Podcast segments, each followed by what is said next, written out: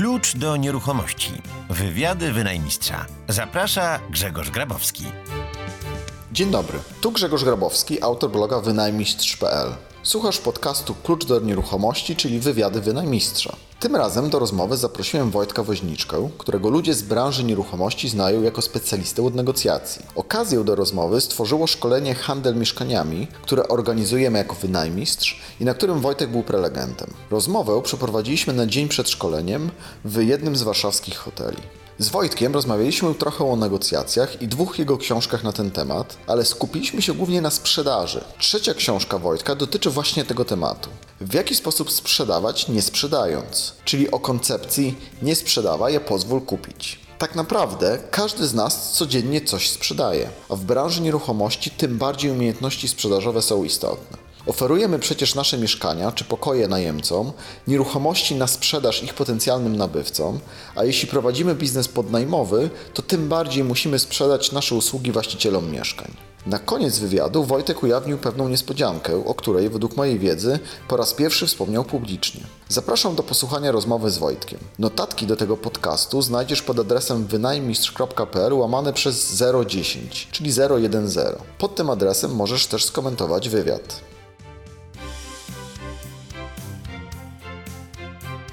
Cześć Wojtek. Cześć Grzegorz, witaj.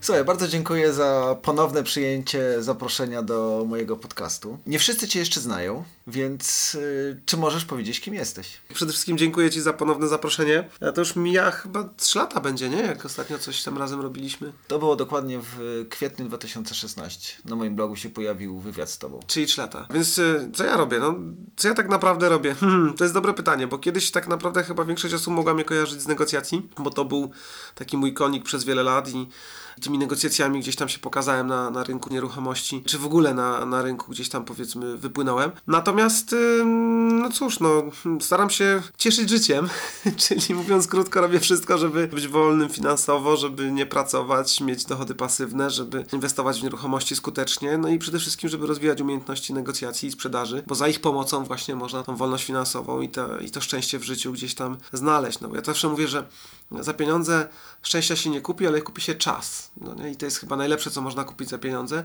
a to jednak czas daje chyba największe szczęście. Więc trochę inwestuję, trochę też wydaję książek swoich, trochę szkole, trochę negocjuję, chociaż już teraz całkiem, całkiem mało. Tak działam sobie w tej branży. Moi czytelnicy znają Cię przede wszystkim jako gościa, tak jak powiedziałeś, od negocjacji, no i autora tych dwóch książek o negocjacjach. Czy możesz Zgadza. powiedzieć e, coś więcej o tych książkach? To znaczy, kiedy je wydałeś, ile ich hmm. tych książek sprzedałeś, czemu hmm. akurat są dwie? mhm. o tym na, na, ten sam temat. Mhm. Pierwszą książkę, to już teraz mija 3 lata, minęło w grudniu, jak, jak wydałem. Czyli można powiedzieć, że chwilę przed tym, jak się spotkaliśmy, bo to mhm. był końcówka 2015 roku. I to jest jakby, no to jest taka moje, moje oczko w głowie, tak? To jest ten negocjuj, czyli jak zwyciężać w codziennych sytuacjach. Już od jakiegoś czasu już jest to bestseller, bo w tym momencie już ponad 11 tysięcy egzemplarzy. No i to jest taki podręcznik negocjacji, taki wiesz typowy, gdzie przeprowadzam czytelnika przez wszystkie etapy, od przygotowania mentalnego, poprzez właśnie przygotowanie operacyjne, poprzez kwestie targowania się, ewentualnie jakichś tam problemów, wychodzenia z impasu i tak dalej. Plus taki poradnik negocjacyjny, wiesz, jak kupić mieszkanie, dobrze, jak samochód kupić, sprzedać, jak e, właśnie sprzedać nieruchomość. No i to jest taka, taka moja książka, z której jestem chyba najbardziej rozpoznawany. Po dwóch latach doszło Negocjuj 2, czyli rok temu. I Negocjuj 2 się pojawiło, ponieważ sporo osób mi pisało, że najfajniejszą rzeczą w Negocjuj jest to, że jest to książka na przykładach, pisana takim, wiesz, normalnym, fajnym, prostym językiem i na przykładach. No to stwierdziłem, okej, okay, no mam trochę tych y, case'ów z życia negocjacyjnych, no to napiszę książkę tylko na przykładach. No i taki jest właśnie Negocjuj 2. Można powiedzieć, że jest to taki suplement do jedynki, gdzie właśnie opisuję przykłady, co zrobiliśmy dobrze podczas jakiejś tam historii negocjacyjnej, co, co bym inaczej zrobił, czego się nauczyłem i tak dalej. Tak jakby te książki się uzupełniają. No i później się gdzieś tam zastanawiałem, jakie jeszcze umiejętności się przydają na drodze do tej wolności finansowej. No i tak powstało nie sprzedawaj, hashtag pozwól kupić. Zanim przejdziemy do, do tego głównego tematu naszej rozmowy, czyli, czyli sprzedaży, mhm. to chciałbym jeszcze wrócić do jednego tematu. Bo wiem, że ty mm, dużo szkolisz. Książka, coraz mniej. Książka teraz, to tak. też jest trochę takie szkolenie. Tak, to, o tak, no to jeśli tak, to tak. No i teraz takie trochę złośliwe pytanie. No dawaj. E, że jest takie powiedzenie, że ci, którzy coś potrafią, to robią to, co potrafią, mhm. a ci, którzy nie potrafią, to szkolą. Więc jak odpowiesz na ten zarzut, że ty tylko szkolisz, tłuczesz e, kasę na, na szkoleniach, no do praktyki ci daleko. Książka nigdy nie była pomysłem na zarabianie pieniędzy. Nie? No bo jak w sumie określiłeś, że książka to szkolenia, no to też jakby zacznę od książki. E, książka była takim, takim moim pozostawieniem czegoś po sobie, wiesz, dla potomnych, nie? Żeby, żeby ta książka została, tak? Może kiedyś ktoś wie, gdzieś tam, wiesz, odkopie tą książkę i stwierdzi, wow, był taki gość, e, żył w XX-XXI wieku i napisał taką książkę, nie? Okej. Natomiast jeśli chodzi o, o szkolenia, faktycznie, no, kiedyś nawet takie dowcipy chodziły, nie, o tam o trenerach, że właśnie jak ktoś jest słabym sprzedawcą, to zostaje trenerem sprzedaży, jak jest słabym trenerem sprzedaży, to zostaje coachem. ja szkolenia prowadzę z czystej pasji. Mama nauczycielka, więc dała mi jakiś tam pierwiastek daru pracy z ludźmi. I odkąd pamiętam, mnie to kręciło po prostu, te wystąpienia publiczne, takie rzeczy. No i powiem Ci, że jakby tutaj mm, podobnie jakiś Piotriniewicz mi opowiadał, że on sobie zrobił najpierw wolność finansową, najpierw inwestował w nieruchomości, później opowiadał jak to robić. No tak samo ja, wiesz, najpierw negocjowałem, najpierw sam sprzedawałem, a później dopiero zabrałem się za to, żeby opowiadać o tym jak to robić. Dlaczego? No dlatego, że na tym rynku szkoleniowym mamy takie dwie grupy jakby, jakby szkoleniowców. No jedni to są ludzie z podbudową, takim backgroundem psychologicznym, psychologowie, którzy, którzy na przykład uczą się sprzedaży i, i później o tym, o tym robią szkolenia, albo sprzedawcy, którzy uczą się psychologii i później robią szkolenia, nie? No ja zawsze chciałem należeć właśnie do tej drugiej grupy, tak? Czyli jakby można powiedzieć, że zawiesiłem buty sprzedawcy, chociaż nie zawiesiłem, no przecież cały czas sprzedaję, każdy z nas sprzedaje. Ale sprzedawcy czy negocjatora? Negocjatora, wiesz co, tak. I to, ale to z dwóch powodów. Po pierwsze dlatego, że mm, tu paradoksalnie zauważyłem, że część osób, którzy są adeptami mojego szkolenia, są lepszymi negocjatorami ode mnie. Ja się nie boję o tym mówić. Dlatego, że osiągają lepsze dzięki wyniki. tobie. Wiesz co, właśnie mi się wydaje, że dzięki jakby wiedzy, którą tam dostali, tego co się nauczyli ode mnie, to pewnie tak, ale też dzięki temu, jaki mają typ osobowości. Ja po prostu mocne miałem kłopoty takie mentalne czasem, wiesz, na tych negocjacjach. Oczywiście, wiesz, no jak byłem profesjonalistą, to robiłem to już jakby z marszu, ale, ale miałem z tym kłopot. Natomiast niektórzy nie mają żadnych oporów. Wiesz, i tam, gdzie na przykład ja bym odpuścił, to oni cisną, nie? Więc jakby, więc jakby to jest, może być jeden powód, a drugi powód może być taki, że ja już po prostu nic nie muszę, nie? I to jest jakby to, że mi już tak bardzo nie zależy. Chociaż paradoksalnie, odkąd mi nie zależy, to mam lepsze wyniki. I jest jeszcze jedna rzecz. Jest rzecz taka, że no nie za bardzo już mogę negocjować, bo ludzie, wiesz, no googlują. I no, miałem taki przypadek, ja się z niego śmieję zawsze, kupowaliśmy samochód do, do, do nas do domu i wiesz, z facetem się dogadałem na wszystko i tam, tam była taka kwestia, że najpierw trzeba było go wykupić z leasingu. Więc ja musiałem tam część kasy przelać, wiesz, on się bał, że mało który tam powiedzmy cywil się na to zgodzi, no bo to trzeba kasy było trochę przelać, później czekać na auto, oni musieli to wykupić z tego leasingu. Wiesz, klasyczna umowa warunkowa, no ale jak masz z drugiej strony przedsiębiorcę, no to wie o co chodzi, nie? więc nie było problemu. No dałem mu adres mailowy, żeby mi wysłał tam dokumenty. I słuchaj, on do mnie dzwoni za chwilę i mówi, ale cenę mamy ustaloną. Mówię, no oczywiście, ale o co chodzi? Bo ja sobie pana wygooglowałem. Pan tu będziesz jakieś sztuczki stosował, nie? Także już, już tego nie robię. Robię to czasami mm, albo dla siebie, albo dla jakichś takich inwestorów, którzy mają jakieś większe tematy jeszcze, wiesz? Czyli na przykład czyli na przykład jakieś tam hotele albo, albo kamienice, no to gdzieś jeszcze biorę udział w takich negocjacjach, ale to też, to też z lenistwa, wiesz, bo jak ja na przykład miałem stawkę powiedzmy od wynegocjowanej kwoty, no to kiedyś, wiesz, kiedyś pracowałem tam za takie stawki, gdzie na przykład jechałem do obcego miasta, musiałem tam sobie hotel opłacić, pojechać raz, drugi i tak dalej i nigdy nie miałem pewności, wiesz, czy ile zarobię, nie? No i jeżeli na przykład y, uzysk był, no nie wiem, 50 tysięcy i ja na przykład zarabiałem na tym, powiedzmy tam 15%, no to masz 7,5 tysiąca, no to jest, to jest okej, ale na przykład jeśli był uzysk 20 tysięcy, a ja wiesz, poświęcałem kilka dni, jeździłem i tak dalej, i tak dalej, no to, to, to jakby wtedy byłem młodszy, no to, to jakby uczyłem się dużo, nie? Natomiast no teraz, wiesz, no jeżeli uzysk e, jest milion złotych na, na, na kamienicy, no to inaczej się rozmawia, nie? No ale to już rzadko też, tak? To już jakby rękawice negocjatora odwiesiłem na kołek. Tak naprawdę o negocjacjach i o nieruchomościach już rozmawialiśmy wtedy w 2016 Tak, roku. tak. Y, Ja link do to, oczywiście do tego wywiadu z, z kwietnia 2016 dam w notatkach do tego wywiadu. Więc nie będziemy się na tym skupiać. Mhm. Y, I spotkaliśmy się o to, po to, żeby porozmawiać o tym drugim temacie, czyli o sprzedaży. Najpierw, zanim przejdziemy do tematu sprzedaży, to porozmawiamy o tej twojej trzeciej książce. Mhm. Czyli znowu, czy możesz powiedzieć, kiedy ona wyszła, o czym ona jest? Wiesz, ja teraz tak przyzwyczaiłem swoich czytelników, że wydaję co rok.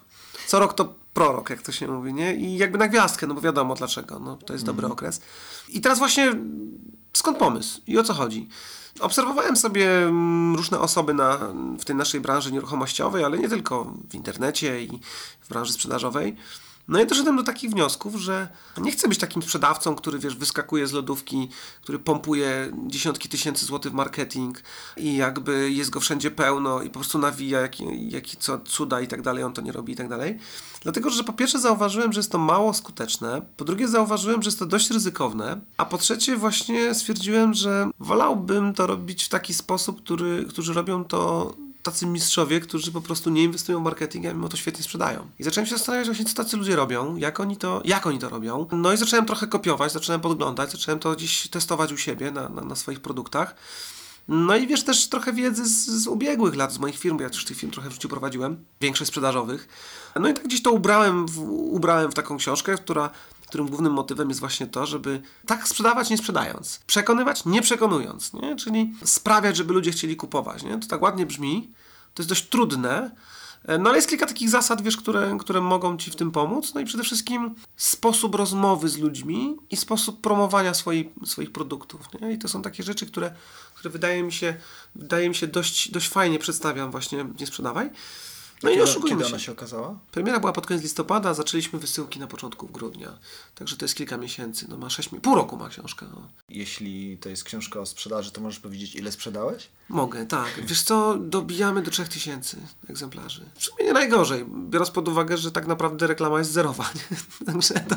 No wiesz, że break-even przy self-publishingu jest dość nisko, nie? Oj tak, to wiem. To porozmawiamy o tej samej sprzedaży, już nie o książce. Czyli o sprzedaży, tak naprawdę, tak jak powiedziałeś, o właściwie jej braku. I wiem, że to twoje podejście, to w dużym skrócie, to nie sprzedawaj, a pozwól kupić. I szczerze mówiąc, podobne podejście stosuję u, również u siebie w firmie. Bo tak naprawdę my jako biuro rachunkowe nie mamy u siebie działu sprzedaży. No co więcej, no, tak naprawdę przez kilka pierwszych lat działalności nie mieliśmy nawet własnej strony internetowej. Nie robię takiej klasycznej sprzedaży, takiej, że dzwonię do ludzi i namawiam do, do produktów. tak, tak. Weź mnie, weź mnie. No właśnie, dokładnie. E, Ale tak naprawdę nadal się rozwijamy, to znaczy nie, nie narzekamy na brak osób chętnych do współpracy z nami. To podejście jest mi bliskie, więc czy możesz w takim dużym skrócie powiedzieć, na czym ono polega? No właśnie. Mnie troszkę Grzegorz tak olśniło w momencie, kiedy zrobiłem sobie tą w cudzysłowie wolność finansową. To Moja wolność finansowa to nie jest taka wolność, że wiesz, że dzisiaj rozmawiamy sobie w Warszawie, a ja na przykład stwierdzam, że od jutra jestem na Malediwach przez pół roku i, i tam jadę. To jest bardziej taka wolność finansowa na zasadzie, że gdybym, nie daj Bóg, mi się coś stało, albo, albo na przykład bym stwierdził, że nie będę pracował przez najbliższe pół roku, no to, to powiedzmy te dochody pasywne opłacą moje wszystkie rachunki i takie podstawowe potrzeby. Natomiast y, wówczas właśnie, kiedy już miałem to bezpieczeństwo w postaci tych dochodów pasywnych, stwierdziłem, że i też to się zbiegło z, z problemami zdrowotnymi, stwierdziłem, że po prostu odpuszczam, nie? że odpuszczam, że, że będę mniej na przykład szkoleń robił, że będę mniej negocjacji prowadził, wtedy już, już dużo mniej prowadziłem, ale generalnie stwierdziłem, że odpuszczę. No i okazało się, że im bardziej ja zacząłem odpuszczać, tym więcej osób chciało kupić coś ode mnie. Do tego stopnia to urosło, że na przykład już świadomie później, yy, znaczy na początku gdzieś sobie wymyśliłem, że będę na przykład po prostu, mówiąc brzydko, ściemniał na przykład, że nie mam terminów na szkolenia i tak dalej. No ale później się okazało, że faktycznie tych terminów nie mam i to całkiem szybko się okazało, nie musiałem nawet ściemniać. I okazało się, że ja, im bardziej ja nie mam terminów, to oni bardziej chcą, przykładowo, nie? I później zacząłem się zastanawiać właśnie, jak to, jak to działa. Gdzieś tam mocno zacząłem inwestować też w swoją wiedzę dotyczącą właśnie sprzedaży. Mocno gdzieś tam te techniki sandlerowskie i tam szkołę sprzedaży Sandlera gdzieś tam zgłębiłem. No i okazało się, że jest mi to bliskie. I teraz na czym to polega? Tak jakby odpowiadając bezpośrednio na twoje pytanie. To jest, jest kilka takich zasad w mojej ocenie, które, które budują właśnie tą, tą sprzedaż taką niewymuszoną. Pierwsza sprawa jest taka, że mm, jakby pierwsze podstawowe zasady nie wciskaj, tak? Jakby Wiesz, nagrywałem kiedyś e, e, wideo z jednym człowiekiem i jakby podczas tego wideo bardzo, mi- bardzo mi zależało, żeby jak najwięcej treści merytorycznych dotyczących negocjacji tam, tam gdzieś umieścić. Natomiast jakby mój rozmówca cały czas, wiesz, tam mówił, no jak podoba ci się, udostępnij, udostępnij teraz wszystkim, a teraz to udostępnij, udostępnij. I tyle razy to było, że ludzie zaczęli pisać pod tym, pod tym na przykład wideo, czy to jest e, film dotyczący jak negocjować, czy jak prosić o udostępnienia. Wtedy właśnie zauważyłem, że ludzi to irytuje że po prostu ludzi to irytuje, wiesz? Pierwsza zasada była taka, zrób dobry produkt, bardzo dobry produkt, dopracowywuj go, doszlifowywuj go, pokaż się z tym produktem, tak? Czyli pokaż jakiś, jakiś ułamek twojej wiedzy gdzieś y, tego produktu, daj jakiś sampling, ale dużo daj, daj dużo za darmo, nie? Żeby ta ekonomia wdzięczności też zadziałała, to sami ludzie będą chcieli kupić więcej, nie? Oni sami przyjdą po więcej, tylko musisz dawać dobry content. Zresztą to nie jest nic odkrywczego, to też zawsze pamiętam Michał Szafrański powtarzał, jak z nim rozmawiałem kiedyś na ten temat, że właśnie po pierwsze musisz dawać dobry produkt, nie? Więc jakby myślenie o sprzedaży, ja bym zaczął od dobrego produktu, nie? Żeby mieć naprawdę świetny, świetny produkt. No i kolejna rzecz, czy dawanie świetnego produktu za darmo nie jest ryzykowne? No bo to się też może, może pojawić. No i wiesz, ja tak popatrzę na przykład na moją działalność, no i to jest tak. Pytanie jest następujące. Ile ty jesteś jeszcze w stanie później dać wartości ludziom i się będą chcieli za to zapłacić, nie? Jeżeli na przykład podcaście, podcastach gdzieś można znaleźć w internecie 70-75% wiedzy, którą ja przekazuję w książce na przykład. W książce jest reszta, jest opisana na przykładach i taka bardziej usystematyzowana i można to sobie spokojnie w książce przeczytać. No to pytanie, po co ktoś ma iść później na szkolenie? No i teraz jakby okazuje się, że jednak zawsze musisz zostawić trochę tej wiedzy takiej już, wiesz, takiej najbardziej, powiedzmy, robiącej różnicę e, właśnie na to szkolenie, żeby ci ludzie mieli zawiedzeni, co później przyjdą, prawda, co, co zapłacą. Czy też z drugiej strony, jeśli jesteś w stanie w ciągu tam godzinnego podcastu czy dwugodzinnego podcastu przekazać całą wiedzę, to znaczy, że ta wiedza nie jest dużo warta. tak? Dokładnie, to jest druga rzecz. Że tak naprawdę przekazujesz tylko kawałek. Kawałeczek, tak. No i wiesz, no i też kwestia, kwestia tego, jak rozbudowany jest to produkt, nie? Bo, bo na przykład, wiesz, jak sprzedajesz MP3 albo dajesz MP3 samplingową z całej płyty, no to ona daje poczuć ten klimat, nie? Daje poczuć ten, tą namiastkę tego, co można się dowiedzieć. Jak sprzedajesz płytę, no to też ci to nie zastąpi koncertu, nie? Tego, wiesz, tych ludzi, którzy tam są, tej atmosfery, tego odczuwania. Ja mam trochę łatwo na przykład, no bo jak ja mam trening negocjacji, no to żadna książka, podcast nie zastąpi trenowania, tak? Nie zastąpi tego, żeby siąść i z drugim człowiekiem rozmawiać, negocjować i tak dalej, nie? Więc jakby, jakby właśnie podstawowe zasady, o których, o których chcę powiedzieć, no to jest tak, nie wciskaj, dawaj dużo za, za darmo, dawaj dobry content, doszlifowuj ten produkt, pytaj ludzi o produkt, nie? Czy jest ok, co, co, co można z nim zmienić i tak dalej. I to są takie podstawowe rzeczy, ale idąc dalej, jeżeli już na przykład coś sprzedajesz, to też nie rób tego nachalnie, tak? Bardziej pokazuj, słuchajcie, mam coś fajnego, ciekawego, być może was to może zainteresować, ale nie wiem, czy was to będzie interesowało, nie? Ja wcale wam nic nie chcę sprzedać. Ja mogę wam pozwolić to kupić dopiero, nie? Czyli jakby nie można przeinwestowywać na przykład, wiesz, w reklamę, nie? Lepiej się z, spotkać z influencerem i po prostu dać, wzbogacić jego kanał na przykład, który on ma o fajną wiedzę. Być może jeszcze dzięki temu on też doświadczy fajnych, nowych, nowych widzów i tak dalej. Zadziała, wiesz, obustronnie, ale ty dzięki temu pokażesz znowu ten fajny produkt, jego urywek, zamiast inwestować w jakieś tam, wiesz, reklamę na, na, na jakichś Google'ach, czy, czy Facebooku, czy w ogóle jeszcze jakąś inną formę reklamy, nie? Więc to jest jakby, jakby kolejna rzecz. Co jeszcze? Sposób, w jaki na przykład reagujesz na, na, na obiekcje czy zastrzeżenia, nie? To też ma duże znaczenie w tej sprzedaży. Czy, czy ty od razu kontrargumentujesz? Czy robisz to w sposób y, taki, że na przykład przyznajesz w jakiś tam sposób rację drugiej stronie i w odpowiedni sposób rozmawiasz? To jest ta cała lingwistyka, która jest, nie? Zresztą o tym... Słowa, słowa która sprzy, które sprzedaje. Tak, tak. Zresztą o tym będę mówił y, przecież y, na, na jutrzejszej konferencji, na której się widzimy. No właśnie, to tak naprawdę, żeby wyjaśnić sytuację, spotykamy się Tak. na dzień przed szkoleniem Handel Mieszkaniami, tak. e, na którym właśnie Wojtek będzie mówił, będzie wygłaszał pierwszą prezentację. Tak. A ja ostatnią. Tak. No i właśnie, i, i chcąc, nie chcąc, właśnie zrobiliśmy, nie sprzedając, sprzedaliśmy konferencję. Więcej o niej nie będziemy mówić, nie będziemy wam sprzedawać bilietu, bo i tak już dawno nie ma miejsc. Tak. No właśnie. Można kupić nagranie. A nagranie, a to sorry. To. Słuchaj, właśnie, i właśnie chodzi o to, że jest jeszcze jedna kwestia, wiesz, i, i to jest kwestia, której ja myślę, że tu gdzieś się chowa ten mój, mój sukces i, i tych osób, które obserwowałem. Sprzedażowy. Ludzie cię muszą najpierw polubić. Nie? Po prostu ludzie muszą cię polubić. I teraz musisz być fajnym człowiekiem. Musisz być po prostu człowiekiem do ludzi. Musisz się interesować ludźmi, musisz z nimi rozmawiać, musisz być dostępny. Jak ja, Grzegorz, zrobiłem pierwszą książkę Negocjuj, moduł do sprzedaży poprzez negocjowanie na stronie, to wszyscy mówili, że jestem nienormalny. Nie? Że, Pamiętam. Tak, żebym zrobił jakiś skrypt, żebym zrobił jakiś, wiesz, żeby pracownicy to moi robili i tak dalej. A ja powiedziałem nie, bo ja chcę mieć kontakt z czytelnikiem od początku. No i wiesz, i wszystko fajnie do momentu, jak to było kilka, kilkanaście maili miesięcznie. Później nagrałem kilka podcastów, między innymi ten podcast z Michałem, który tam już ma chyba w sumie prawie 400 tysięcy, wiesz, pobrań odsłon. No i powiedziałem, ludzie, negocjujcie ze mną, bo nikt nie negocjuje. No i, i wtedy, wiesz, i wtedy trochę z, jakby stałem się ofiarą własnego sukcesu, bo się okazało, że tych maili negocjacyjnych spływało po kilkadziesiąt dziennie nowych, nie? Ale to jest dopiero odpowiedź, a co dopiero prowadzenie negocjacji za pomocą maila. Z rekordzistą wymieniłem 91 maili. A średnio ile wymieniałeś? Wiesz co, starałem się robić tak, żeby się zamykać w pięciu max. Nie? Żeby po prostu dwa, trzy maile to jest taka, wiesz, krótka tam przepychanka, a później już tak do brzegu, nie? To chyba musiałeś sobie zrobić template'y. Pozostawię to bez y, odpowiedzi, natomiast powiem Ci taką ciekawostkę i tu też jest dużo tej filozofii nie sprzedawaj, bo na przykład ktoś przykładowo do mnie pisze, dobra, daję dychę. I teraz ja na przykład stosuję technikę udawanego zdziwienia. Ile? Wiesz, tam 20 wykrzykników pisze, nawet nie pisze dzień dobry, nic takiego, nie? I odpisując w ten sposób, ja już sobie weryfikuję, na ile ta osoba bardzo chce kupić, a na ile tak naprawdę tylko mnie testuje, nie? I okazuje się, że wszyscy, którzy chcieli kupić mój produkt, odpisywali, przepraszam, panie Wojtku, chciałem urazić, albo sam pan widzi, umiem negocjować i w ogóle, czyli po prostu widać było wyraźnie, że jakby, że czują się, że przegięli z tą ceną, nie? I to tak naprawdę pozwala mi odfiltrować bajersów od non-bajersów. Co jest zresztą też mega ważne, o tym ja powiem za chwilę dwa, dwa zdania, bo o tym piszę w książce dużo.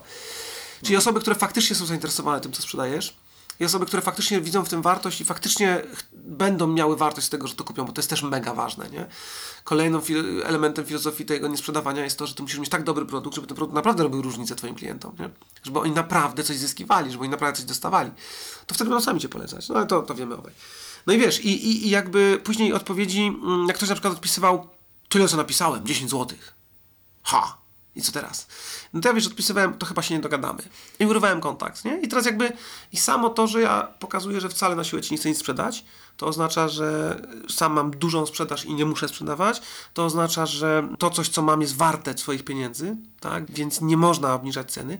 No wiesz, nawet w negocjacjach, no, mam takie przykłady z branży szkoleniowej, gdzie koledzy się w cudzysłowie sprzedają do firm na bardzo niskiej kwocie, nie? I i później płaczą, że sampling zrobili tanio i później nie mogą wyjść wyżej na tą cenę, nie? I robią, wiesz, wiele szkoleń za bardzo marne pieniądze. Więc jakby, jakby ta filozofia właśnie sprzedawania, to też to nie tylko jest filozofia y, sprzedawania poprzez niesprzedawanie, ale to jest sprzeda- filozofia sprzedawania drożej. Dzięki temu, że po pierwsze odfiltrowujesz tych non-buyersów, po drugie, no nie tracisz czasu na nich, nie? Po drugie, masz tak naprawdę klientów, którzy otrzymują realną wartość i kupują po to, żeby to im przynosiło korzyści są w stanie więcej za to zapłacić, nie? To pokazuje, że tak naprawdę ta sprzedaż zaczyna się zanim ją zaczniesz, tak? Może to, to źle brzmi, ale, ale generalnie tak jest. Czyli tak naprawdę musisz najpierw albo mieć koncepcję, al- mieć przygotowane, albo mieć co najmniej koncepcję dobrego produktu. Dokładnie, dokładnie. Lepiej mieć przygotowany. Wiesz, są różne opinie, bo niektórzy mm, najpierw guru, sprzedaj, później zrób, Tak, tak? mówią, że najpierw sprzedaj, później zrób. Wiesz co, ja też uważam, że zasada zrezygnuj perfekcji na rzecz zrobienia czegokolwiek jest dobrą zasadą. Tak, to chyba Robbins kiedyś tak mówił. Em, natomiast y, ja przyjmuję taką zasadę na przykład przy pisaniu książki, nie? że po prostu y, nie wymyślam książki na początku całej i później ją piszę, tylko co chcę w niej zawrzeć, to piszę, a później dopiero układam to w proces i tak dalej, i tak dalej. Okej, ale w przypadku sprzedaży uważam, że to może być po prostu para w gwizdek, nie? Że ty, wiesz, zrobisz show, pozyskasz jakieś A audytorium, później nie, nie dowieziesz. a nie dowieziesz później. To jest, nie ma nic gorszego niż to, że nie dowieziesz, prawda? No dobra, czy przypadkiem idziemy też w takim kierunku, że wiesz, mm, że jak masz dobry produkt, dobrze dopasowany do tej grupy docelowej, do której to chcesz e, sprzedać, to ten produkt się sam sprzedaje, to nie potrzebujesz sprzedaży. I to jest łatwo powiedzieć. A co jeśli jest sprzedawca, który wiesz, produkt niekoniecznie jest taki prosty, niekoniecznie jest taki, taki super, e, a mimo wszystko no, trzeba go sprzedać. Wiesz co, no ja myślę, że przede wszystkim, przede wszystkim szukałbym właśnie efektywności, ja to nazywam taki rozdział, mam w książce Sell to buyers, not to non-buyers. Czyli przede wszystkim szukałbym efektywności wśród klientów, którzy rzeczywiście to kupują tego typu produkty. Bo, e, no podam Ci przykład. Swego czasu wymyśliłem sobie, że sobie zrobię konferencję. To, wiesz, to jest jeden z moich takich odpalonych pomysłów. Nigdy w życiu nie robiłem żadnej konferencji, więc od razu zrobiłem konferencję na 500 osób. Nie? Czyli, a co mi tam. Na Facebooku zrobię wydarzenie, parę postów puszczę, sprzeda się samo. Nie? No jak zapewne wiesz, samo się nic nie sprzedaje. No, no, czasami się sprzedaje. ale, Tak, Na początku ale coś tam się rzadko. sprzedało nie? i później koniec. Jamba. No i okazuje się, że mm, nie wiem co robić, tak? Myślę, dobra, mam salę na 500 osób. W najlepszym wypadku za, zaproszę rodzinę, znajomych, sprzedam nerkę, opłacę, będzie dobrze, nie? Oczywiście w formie żartu to mówię. I teraz okazuje się, że zacząłem wracać do, do wiedzy, którą gdzieś tam z różnych szkoleń posiadłem, no i przypomniał mi się Jordan Belfort, czyli wiesz, Wiz Wall Street, nie? Byłem gdzieś u niego na szkoleniu. Sprzedaj mi ten długopis. To akurat tak, akurat, akurat ja inną historię mam na myśli. On opowiadał o takiej, takiej historii, jak, jak gazetę mm, sprzedawał na osiedlu, nie? Taki bogaty wiesz, przedmieścia Stanów. No i było 300 domów, oprzed 150, które nie miały gazety, no i próbował tam coś sprzedać.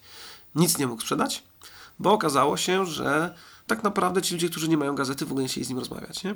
No i później jakiś tam wujek mu powiedział na drugi dzień, idź teraz do tych, którzy mają gazetę i przekonaj ich, żeby kupowali od ciebie, a nie od konkurencji, nie? No I akurat miał trochę szczęścia, bo, kupują, tak, bo, bo, bo do pierwszego domu, do którego przyszedł się okazało, że zraszacze tam, wiesz, zmoczyły gazetę, no i taką paćkę facetowi, wiesz, zapukał. Pretekstem było, że ma paćkę dla niego, nie? Taką mokrą. Facet tam aferę ukręcił, on później umiejętnie dokręcał ten ból, czyli wiesz, pytał o konsekwencje i tak dalej, a w końcu wyciągnął swoją gazetę opakowaną w piękną folię, nie zmokniętą ani nic i, i szybko podpisał umowę, nie? Więc jakby, ja myślę, że, że odpowiadając na twoje pytanie, nie? Że jakby pie- najpierw szukałbym efektywności u klientów, którzy kupują, bo ich będzie łatwiej przekonać, żeby dokupili więcej. Albo żeby po prostu zwiększyli zakupy, albo żeby kupili coś nowego, bo oni ci ufają. Czyli najpierw musisz zbudować to zaufanie, tak?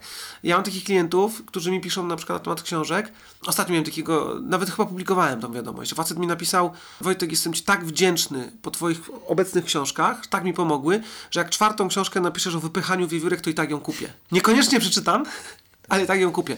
Więc wiesz, więc ja myślę, że szczególnie... Fani, a nie klienci. No tak, ale wiesz, ale Grzegorz, ale szczególnie właśnie jak masz trudny produkt i, i, i, taki mówisz, który się sami sprzedaje, to szczególnie wtedy musisz właśnie zadbać, żeby ten człowiek cię wysłuchał, nie? Żeby, żeby, żeby on po prostu ciebie najpierw kupił. A druga rzecz, wydaje mi się, że wtedy musisz się szczególnie skupić na, na rozmowie i, i na zadawaniu pytań i na poszukiwaniu chociażby bólu, który ma, jak nie ma tego produktu. Czyli wiesz, czyli na przykład, bo ból jest zawsze bardziej motywujący do zakupu niż, niż korzyść, nie? Ja bym do tego dodał jeszcze jedną rzecz. Mhm. Y, czyli oprócz tego, że musisz mieć y, dobry produkt, to jeszcze musisz święcie, ale to być święcie przekonanym, czy to jest dobry produkt. Wierzyć w niego. Bo jeśli nawet jak masz super produkt, ale w niego nie wierzysz, tego, to nie masz szans, żebyś go sprzedał. Tak. Wiesz, no jest masa całych przekon- masa przekonań. Ja te przekonania widziałem u, u na przykład pracowników banków, z którymi długo pracowałem, bo przez kilka lat, wiesz, pracowałem z bankami. No to wiesz, to ludzie nie mieli przekonania do tego, co sprzedają, nie? No jak nie mieli przekonania, no to nie sprzedawali, tak? Tylko wiesz, to nie był ich produkt, nie? To był narzucony im do sprzedaży. Nam przedsiębiorcom jest trochę łatwiej, no bo my te produkty sami budujemy, tworzymy. No i trudno jest nie wierzyć w swoje produkty, nie? Natomiast no, jeśli macie takie produkty, które wam ktoś narzuci, to po pierwsze musicie sobie przypomnieć, ja zawsze mówię o psie. Nazywa się Sir Lancelot Bis. Można to wygooglować, jakby ktoś chciał. Jest to pies y, rasy Labrador, który kosztował 150 tysięcy dolarów. I teraz pytanie, czy zapłaciłbyś pół miliona za, za Labradora? No nie zapłaciłbyś. No to o co chodzi? No okazało się, że jakieś tam małżeństwo z Florydy, Nina i Edgar Otto, no utkwili mi w pamięci tego psa, mieli Labradora, małego Labradora, który wpadł pod auto. A że nie mieli dzieci, nie mieli w ogóle rodziny, wiesz, byli już staruszkami. Wszystkie pieniądze, które zgromadzili, okazało się, że chcą przeznaczyć, żeby odzyskać tego Labradora, no i zapłacili za klonowanie. Za klonowanie psa. I dostali dokładnie takiego samego psa, jakiego mieli wcześniej, nie? Za 150 tysięcy dolców. I teraz jakby zasada. To, że ja nie kupię, nie znaczy, że nie kupi nikt inny, nie? To jest taka zasada, która mi przyświe- przyświecała, jak wiesz, zaczynałem swoją w cudzysłowie karierę w korpo, na kasie w banku, no to ja miałem takie podejście, co za idiota bierze kredyt? Przecież to jest bez sensu. Przecież lepiej sobie uzbierać, tak? Wiesz, dzisiaj mam tyle hipotecznego kredytu, że lepiej nie liczyć, Tak, nie? przed chwilą o tym rozmawialiśmy. Rozmawialiśmy, tak, że, że jakby nie miałem wystarczającej liczby doświadczeń, żeby zmienić przekonanie, nie? Teraz już wiem, że kredyt hipoteczny przyjmę w każdych ilościach, nie? Także jak, jakby ktoś mi chciał dać, to nie ma problemu, jestem, czekam. Tak, w- tej branży mamy problem, problem że, że chcemy kredyt, brać kredyty, tylko Nikt nie chce dać. Nikt nie tak, chce dać. Tak, tak, tak. Ostatnio rozmawiałem ze znajomym, taka ciekawostka, sporo osób nas słucha z nieruchomości, no, który jest wiceprezesem dużego banku. I właśnie mówię mu, czy czasem nie podlega mu kredyt hipoteczny. Nie? Mówię, no akurat podlega mi. Nie? Ja mówię, słuchaj, może byśmy zrobili wspólnie taki produkt dla, dla osób, które inwestują w nieruchomości. Wiesz, Taki buy to let. Y, No, dokładnie. I on mówi, że wiesz co, idź do jakiegoś niszowego banku, może oni ci się zgodzą. Ja wiem dlaczego, wiesz, nie, to jest zbyt ryzykowna branża, nie? O- Od ludzi od ryzyka by tego nie puścili, nie? O, o to chodzi. Dlatego wiesz, chyba zniknął też, nie wiem, czy własny kont biznes jeszcze jest PKO, ale on chyba zniknął właśnie dlatego, nie? Zresztą ja pamiętam, że on był etapami, tak były problemy, bo ja go brałem dwa razy i raz go brałem, to nie było w ogóle problemu, a brałem go drugi raz, to taką ciekawostkę, to okazało się już, że musiałem dostarczyć im sesję e, z umowy najmu, wiesz, sesję wierzytelności z umowy najmu, więc mój najemca musi, musiał podpisać, że jeżeli ja e, nie będę płacił kredytu, To on to, będzie płacił to do on banku. będzie płacił do banku, nie? A wcześniej tego nie było. Także, także to ryzyko gdzieś tam istniało, nie?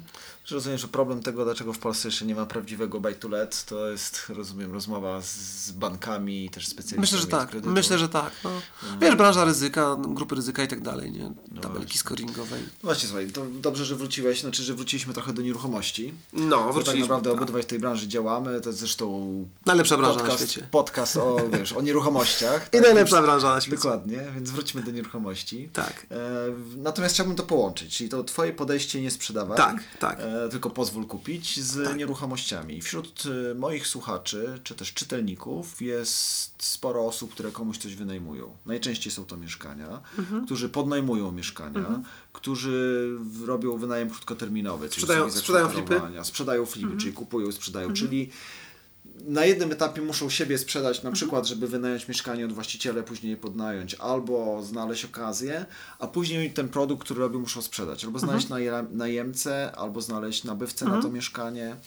W jaki sposób to, o czym teraz rozmawialiśmy, można przełożyć na tą branżę?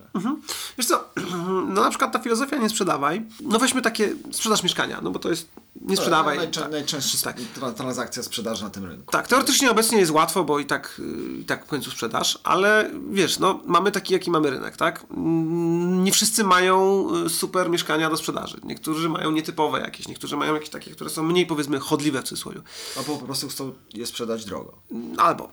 I teraz na przykład samo nawet, sam sposób, w jaki ty odbierasz nawet telefon i co mówisz na, y, jak odpowiadasz na pytanie, czy jest aktualne, już jest filozofią nie sprzedawaj, pozwól kupić, nie? Czyli na przykład ktoś dzwoni i pyta e, dzień dobry, dzwonię w sprawie ogłoszenia, czy jest aktualne. I teraz najlepiej jest odpowiedzieć teoretycznie tak. I wiesz, teraz o co chodzi, nie? Reguła niedostępności. Tak, i już ktoś sobie myśli, o kurczę, teoretycznie, to pewnie ktoś tam już jest, pewnie już jakieś rozmowy były. No dobra, pewnie jeszcze nie ma podpisanej żadnej umowy, ale ktoś się kręci i tak dalej. I automatycznie samo to już wzmaga chęć zakupu takiej nieruchomości, nie? Dlaczego? Bo pewnie jest dobra. Bo są inni, którzy się interesują, a w myśl tego, co Cialdini pisał, e, jeśli inni- się interesują, znaczy, że jest dobre. Nie?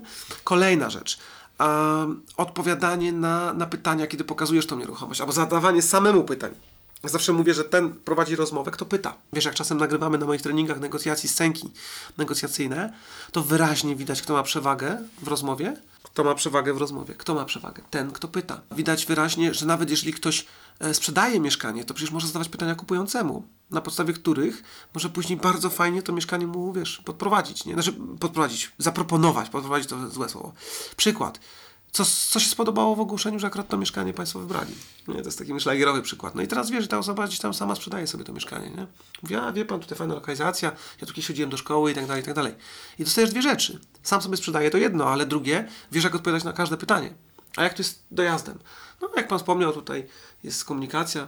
Pewnie pan, jak, był, jak, był, jak dawno tu mieszkał, to jeszcze nie było tramwaju i tak dalej. Wiesz, już możesz pod to, nie? Kolejna rzecz. w jaki sposób reagować na wszelkie zastrzeżenia, na przykład najemców potencjalnych, którzy na przykład, nie wiem, masz mieszkanie na pokoju i oni przychodzą i mówią, panie, ale jedna łazienka na pięć osób, nie? No i teraz wiesz, i teraz sporo osób w myśl zasady takiego, wiesz, sprzedaży takiej nachalnej, no to będzie tu argumentować, tak, że będą tutaj, wiesz, że będą od razu mówić, no tak, ale wie pan, bo to, bo to, bo to, nie? I znowu, jakby zadziałała tutaj filozofia nie sprzedawaj, pozwól kupić. Albo można to zamienić na pytanie, nie?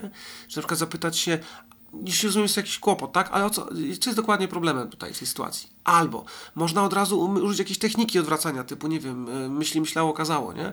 Na przykład, no tak, wiem co pan myśli, wie pan co, em, ja też na początku się zastanawiałem, jak to będzie funkcjonować, no ale kiedy się pojawili jakby tutaj pierwsi najemcy, okazuje się, że to nie ma żadnego problemu, bo to, to, to, to i to, nie? Na przykład. Albo wiesz, albo po prostu można zupełnie odpowiedzieć na totalnym luzie, na zasadzie nie zależy mi na sprzedaży, czyli, a co, jedna łazienka na pięciu najemców?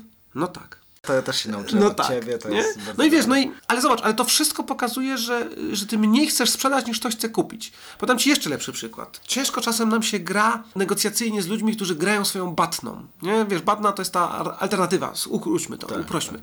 I na przykład ktoś przyjeżdża do ciebie na mieszkanie i mówi, wie pan co, no ja bym to kupił, ale cena taka wysoka, wie pan, bo ja tam w sumie, no dosłownie blok, tem, blok tam dalej widziałem takie samo, no podobne oglądaliśmy, wie pan, też trzy pokoje i w ogóle, no ale tam 20 tysięcy taniej. No i znowu, wiesz, jak ty zareagujesz na to, tak, czy ty zaczniesz argumentować, że twoje jest lepsze, bo bliżej tramwaju, bo coś tam, bo coś tam, bo coś tam, no to znowu nie idziesz w myśl idei nie sprzedawaj, tylko idziesz w myśl idei po prostu wciskaj, nie?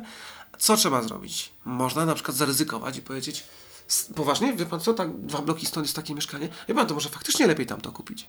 Dlaczego możesz tak zrobić? Bo skoro tam tego nie kupił, to znaczy, że coś tam jest nie tak. Prawda? Szczególnie na takim rynku jak teraz, gdzie w zasadzie, wiesz, ludzie się rzucają na mieszkania i jak tylko są na mieszkaniu, to już zadatek dają, nie? Śmialiśmy się kiedyś z Pałem Czerwińskim. To chyba na handlu mieszkaniami zrobił, nie? Że dał ogłoszenie na Z początku. bardzo niską ceną Tak, i i 80 ludzie- telefonów w Tak. szkolenia się I jeden człowiek tak. z tekstem jadę z pieniędzmi, nie wiem gdzie. Nie? No to wiesz, no to jeżeli ktoś ci mówi jadę z pieniędzmi, nie wiem gdzie, no to ty możesz maksymalnie to wykorzystać, nie? Jako sprzedający. Kolejna rzecz, myśl filozofii nie sprzedawaj. Kiedyś mówiłem ludziom wystawiaj wysoko i jeśli się nic nie dzieje, to stopniowo obniżaj cenę, nie? Przynajmniej nie, nie zaryzykujesz, że nie sprzedasz poniżej jakiejś tam wartości, którą mógłbyś uzyskać. Teraz mówię inaczej. Wystaw rynkowo, ale każdemu, kto zadzwoni, mów, że teoretycznie jest aktualne, zbieramy właśnie oferty, no bo jest wielu zainteresowanych, w sobotę jest dzień otwarty. I wiesz, ściągaj ich na dzień otwarty, nie? Oni przychodzą do ciebie na dzień otwarty i okazuje się, że przychodzi wiele osób. Tak, oni się mijają w drzwiach i tak dalej. I znowu ty nic nie musisz sprzedawać, bo oni sami to chcą kupić, nie? Mało tego, możesz sprzedać drożej niż chciałeś sprzedać, no bo pan co, tylko jest taka sytuacja, bo one właśnie są już oferty nawet wyższe niż ofertowa. I obserwujesz, co się dzieje. Tylko, że to można, tylko to można robić na rynku, gdzie popyt jest wyższy od Tak. podaży, tak? Na takim rynku, gdzie tak nie jest, no to przykładowo no mówimy o nieruchomościach, no powiem o nieruchomościach, no to duże znaczenie ma zasada, którą też opisuję w książce, czyli najlepiej widoczny, widocznie najlepszy. I tutaj niesamowite znaczenie ma klikalność Twojego ogłoszenia w, mm, na portalach. E, Ja ostatnio dużą, fajną wiedzę gdzieś tam posiadłem na ten temat.